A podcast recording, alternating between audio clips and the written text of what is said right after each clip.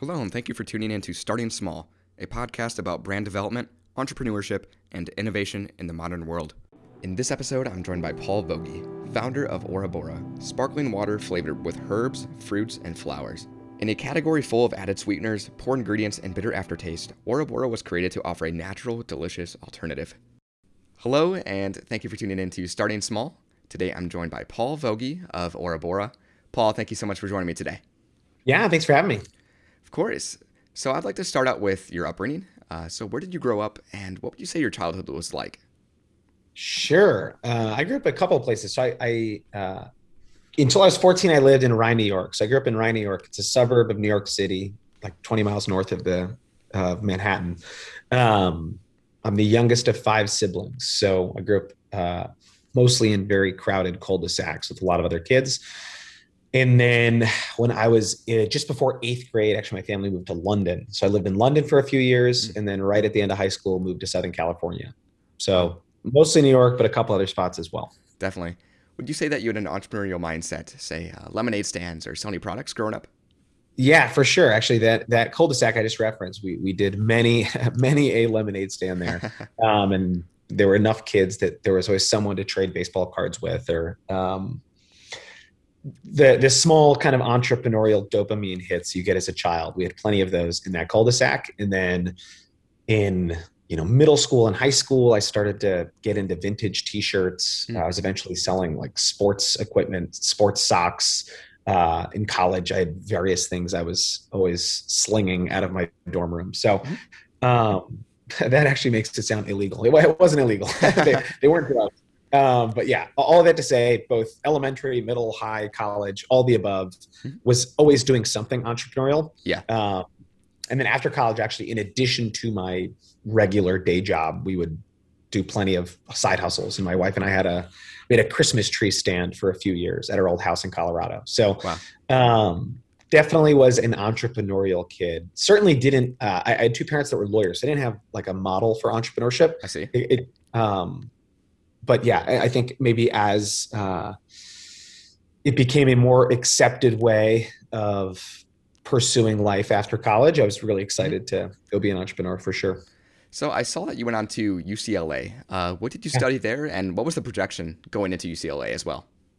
Sure. So I studied political science there. So not at all related. Political science and film. Um, so I watched a lot of movies and watched a lot of presidential debates. Yeah. Um, but not that those would really help you all that much for entrepreneurship. Um, when I went there, I, I went to UCLA because I loved their film and TV program. I, I, wanted to maybe go into like television writing. Mm-hmm. And then somewhere in college, kind of just felt like, hey, I, I want to uh, do something where you kind of make your own luck. Now, everything involves a lot of luck, you know. Yeah.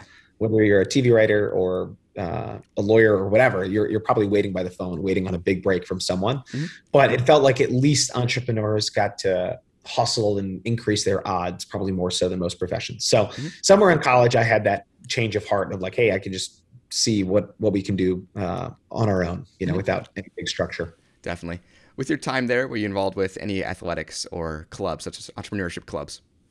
Yeah, you know, I wasn't involved in a single entrepreneurship club, funny enough, and I think there actually wow. is a really great one at UCLA because I've, yeah. I've, since come to know a couple of students that have done that or former students. Um, and actually, uh, there's a guy named Steve Odell that is a company named uh, Tenzo. We, have had him on Tenzo. the pod as well. Oh, you have? Okay, so yeah. Steve and I actually went to college together. Wow. Funny enough, and I actually think Steve was involved in that entrepreneurship scene. I'm not sure for sure, but I, I think he was. So all, all, that to say, there's if you're listening to this and you go to UCLA, like yeah, there probably is a much better scene. I just totally wasn't involved with it. Yeah. Um, I was, yeah, I was in a fraternity. I was in a couple of like on-campus clubs. I played uh, UCLA Ultimate Frisbee for a time. Okay. Um, so definitely had a, a pretty well-rounded college experience. Definitely. So, uh, following your time there at UCLA and prior to Aura Bora, then, uh, what kind of jobs were you working?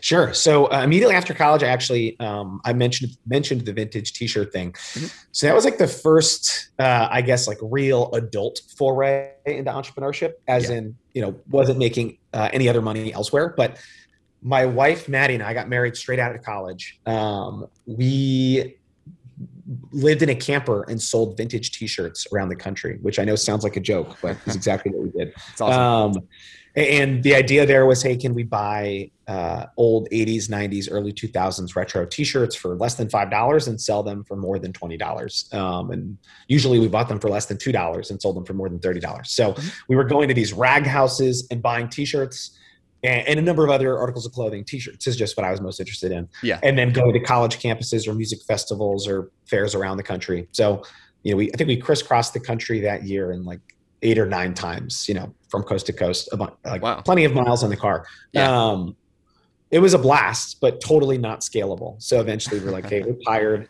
Uh, we've sifted through way too many shirts. It's time to like have a more normal life. So we ultimately settled in Denver, Colorado at the end of that whole thing. Okay. Um, I'm, I'm curious then with that venture, um, following that venture, how did you uh, grasp a job and what, what was that job following that after selling t-shirts for this period?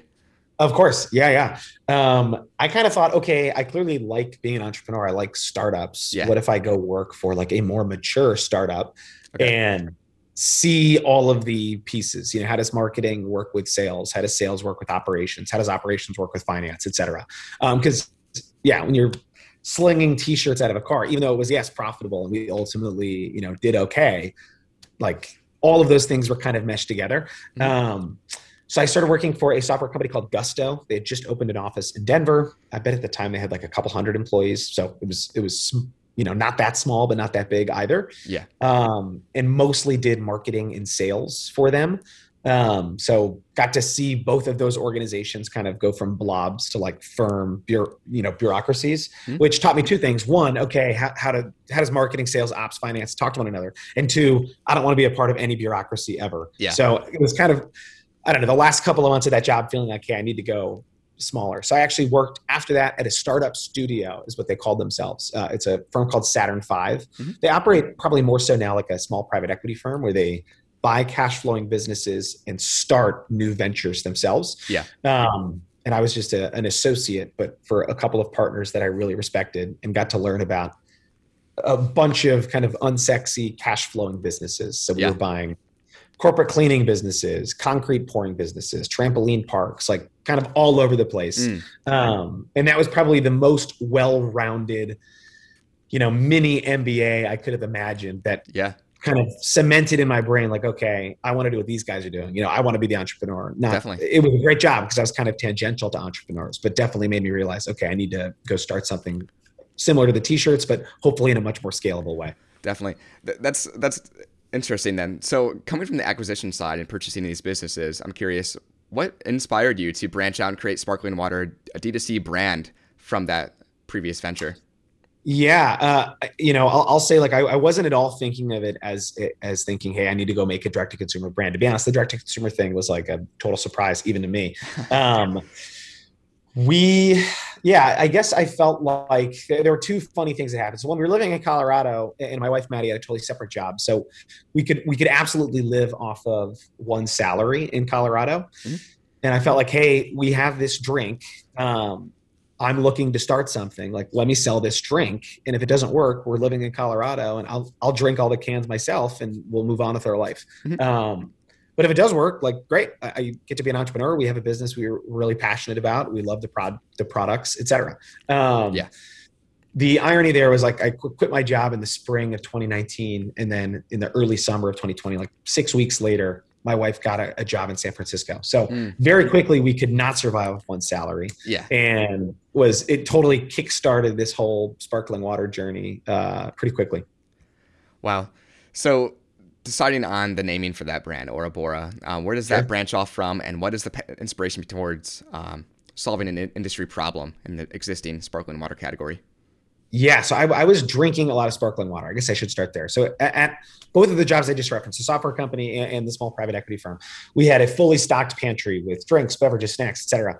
Um, mm-hmm. And in that uh, pantry, we had kettle potato chips and Justin's peanut butter and Jeni's ice cream and purely Elizabeth granola and a number of kind of better for you craft options in what would have been thought as commoditized categories previously. You know, ice cream, yeah. peanut butter, potato chips, um, and then we had Lacroix sparkling water. And, and something didn't make sense to me because when we watched with myself and other colleagues of mine, by far the item that was consumed the most was Lacroix. The sparkling mm. water was what people were consuming the most of units per day. Yeah and it was by far the thing we were enjoying the least. So we're all drinking it, but none of us are liking it. Um, and that just felt like a weird dichotomy that I, I, couldn't make sense of. So I felt like, okay, what if we did a similar uh, kind of artisanal craft? You pick an adjective of your choosing option here, uh, and we could all be hopefully more satisfied. Mm-hmm. So that was the the get go of it. Was I was drinking ten to twelve cans. I wanted a better sparkling water. At work, it seemed like other people felt at least that the sparkling waters that we had were unremarkable. Yeah. Could we make one that was remarkable? So we bought a soda stream.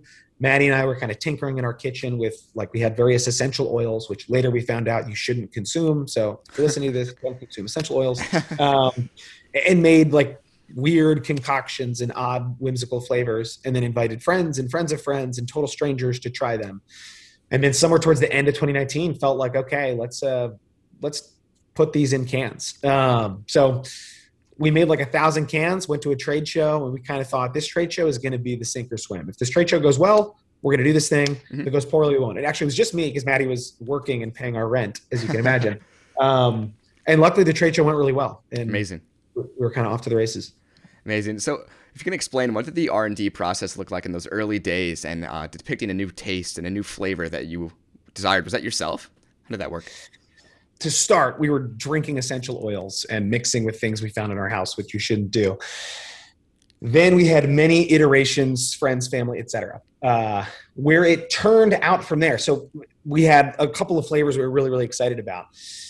I know this now because I've been in the business a few years, but at the time I didn't realize what a hub Boulder, Colorado was for natural products. So mm. it's a little bit like, you know, you want to be a stuntman and you happen to live in the Hollywood Hills and you had no idea that movies were happening near you. Yeah. Like everyone I ran into and asked, "Hey, can you help me with finding a food scientist or finding a co-packer or finding a can guy?" And I was amazed how helpful everyone was in Boulder. I was mm. like, "Oh my gosh, this guy knows a food scientist. This guy knows this." And, and now I realize how naive I was. Well, of course they do. Like half of them work for food and beverage companies. Yeah, that's just where I lived. Yeah. Um, so just to give you some idea of how ignorant I was to the industry. Lucky for us, the first, you know, our, our food scientist that helped with some of the R and D, kind of taking our flavors. He's the guy that said, "Hey, you definitely can't mix things with essential oils. Let me get you herbal extracts. You'll accomplish a similar purpose." Um, the can person, our first co-packer, they were all a seven-minute drive from one another. So wow. to start, it was actually like relatively convenient. Now, of course, it's not at all like that. Yeah. Um, but that was the beginning of taking kind of what we made in our kitchen and making like a real viable, scalable, drinkable product. Mm-hmm. Um, and then we took, I think it was like 11 flavors to a, that bigger group and yeah. said, hey, which of these 11 are the best? And there were kind of five clear winners, and we launched with those five. Amazing. Uh, you mentioned trade shows, and I know that's a vital part of D2C marketing as well. I'm curious, in the early days, uh, what were your main marketing strategies and your uh, your position in that category for Aura Bora? Yeah, so we uh, sorry, the, the question is trade shows, how do we market or how do we market D2C? Uh, what was your D2C marketing strategy? I know trade shows is a part of that, but also yeah, of course. other strategies. Sure, sure. Um, so when we started, you know, this is pre-COVID, which feels like a caveman era in the internet, but yeah. Um, shipping a 10 pound box across the country was like not something with the exception of maybe hint very many people did. Um, so i certainly didn't think oh yeah we're going to be a huge direct to consumer company. Like I, I, probably thought it'd be less than 5% of our sales to start. In fact our first website you couldn't even buy anything. It was just like pictures of the cans and descriptions of the products and ingredient panels and that's it. Yeah.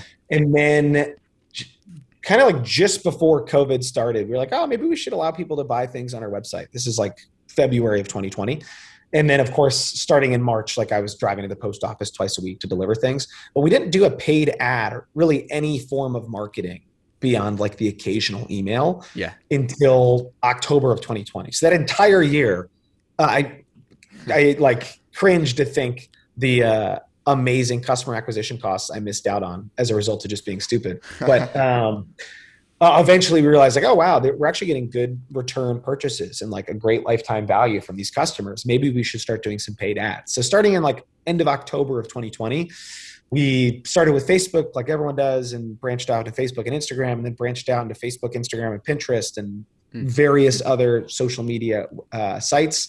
We tried for a time to get some of those turns to happen in store as a result, like yeah. an ad you might get served like, hey, buy us at, you know, Whole Foods I, am not convinced that anyone has that figured out yet.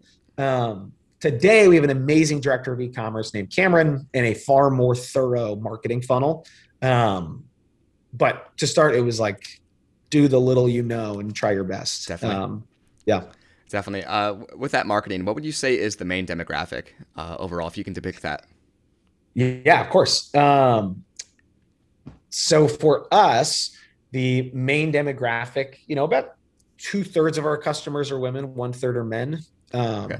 Kind of our sweet spot is a woman from 25 to 35 living in a city um, yeah. on either coast which obviously a lot of brands are targeting that exact same demographic. I'd say we probably skew more female than a lot of brands, um, and probably skew you know slightly older than a lot of those brands. But uh, otherwise, that's that's our demographic. Mm-hmm.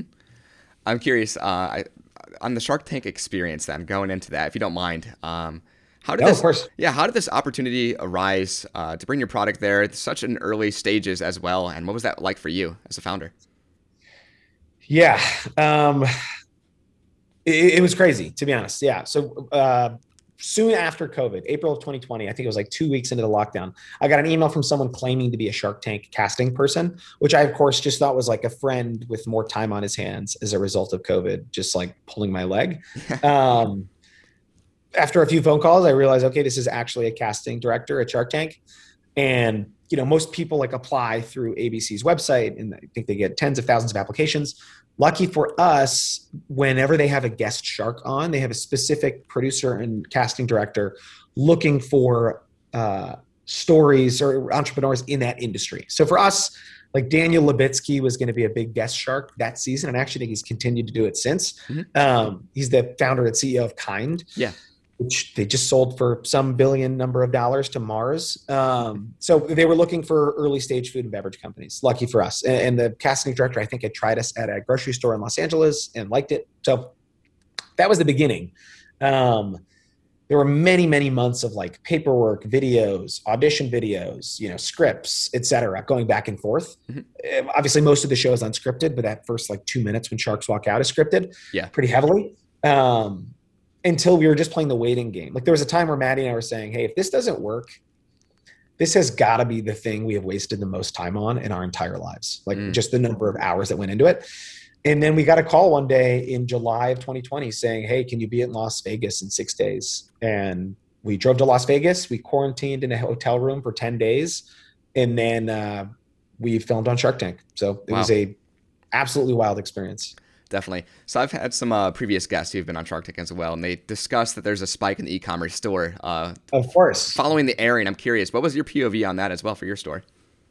Yeah, gosh. Um, so the, I, will say there are like two things you kind of think will happen with Shark Tank, and then once you look into it more, you realize, oh, okay, here's where the real value is. Yeah. So of course, like getting on television in front of all those eyeballs and getting them to buy things at your store. Like, yes, that is the thing most people focus on. Yeah. And then every rerun that happens, you get like another uh, kind of dose of success from those same people.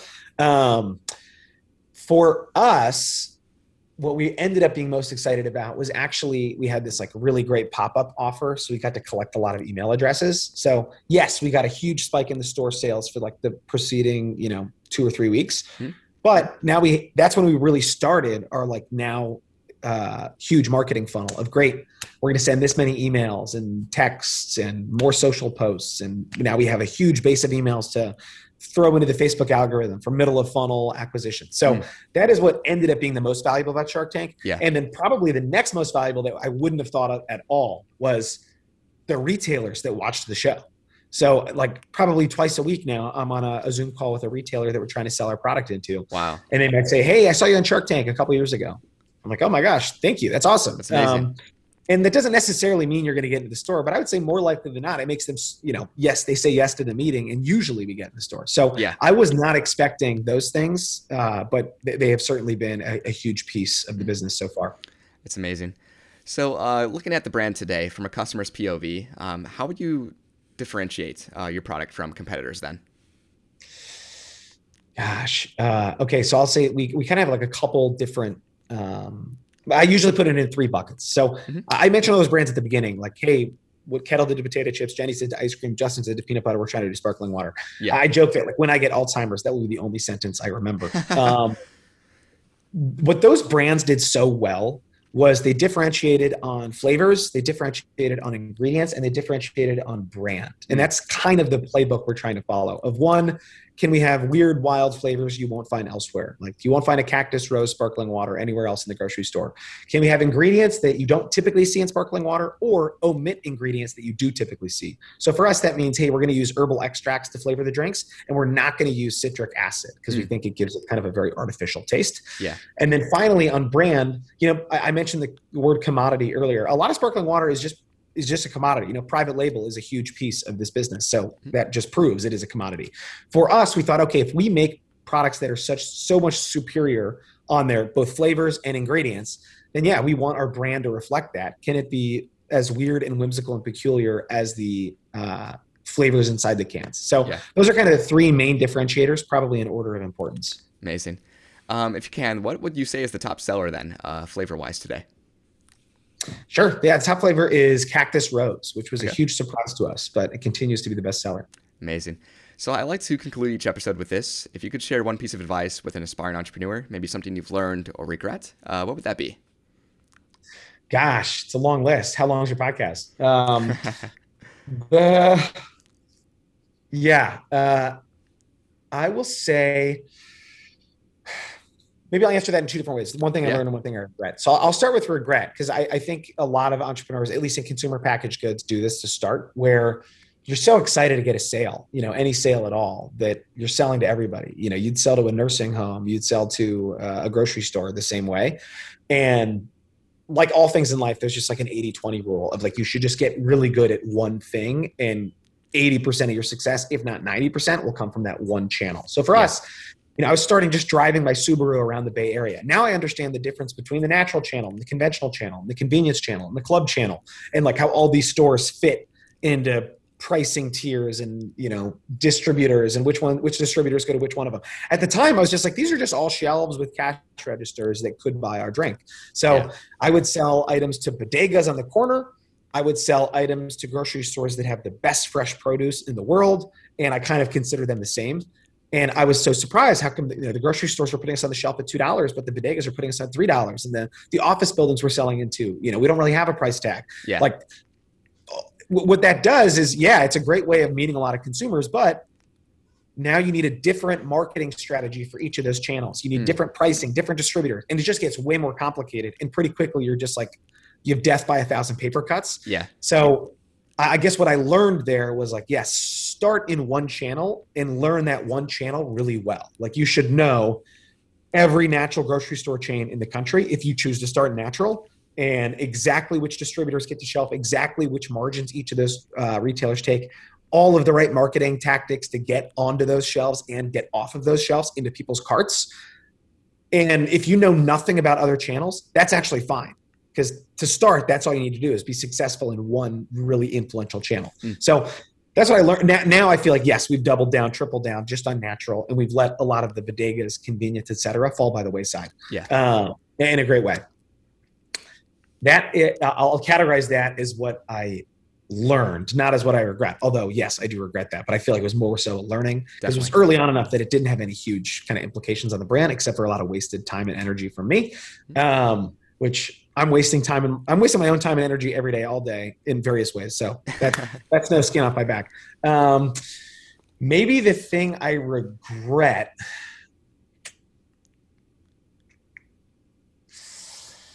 I think if we could do it again from the get go, we might go slightly slower. And I say that not because I'm not like grateful of the growth we've had, I think sometimes in the in the name of growth, a lot of businesses have to do this. You end up um, either skipping over things that are more important than they seem at the time, hmm. or like skimping on details that end up being more important. So I just personality wise am someone that moves fast and then goes back and like corrects my mistakes. Um, like my first draft is very far from my fifth draft in any essay I've ever written. And I think sometimes in entrepreneurship, that's a really great thing because you can just like move, move, send out invoices, move on with your life where I felt like maybe a couple of times that came back to hurt us is, oh gosh, when I go back with a red pen to fix it, sometimes it's too late. Yeah. Sometimes like our our old uh, images of our old packaging are places they shouldn't be, but I just didn't go back and change them. Or uh, shoot, when we launched with that retailer, we didn't have the right promo strategy in place because I was moving too fast, and now I have to kind of pull it back and get the right promo strategy with the buyer. But now they're impossible to reach. So in general, I say whatever I regret is, is like moving a little too fast personally. Um, and if I could have been more thoughtful, then a lot of those things now we have a team to execute on, so we're fine. But at the time when it was just me, yeah, so many things ended up, you know, on the cutting room floor that probably were more important than that. Mm, definitely. Well, Paul, again, thank you so much for taking the time. And to the listeners out there, make sure to check out Aurabora at aurabora.com. Cool. Thank you, Cameron. Appreciate it. Hey, thank you for listening to this episode of Starting Small. If you would, leave a review on whatever platform you're listening on. Also, follow Starting Small Pod on social platforms to keep up to date on future guests.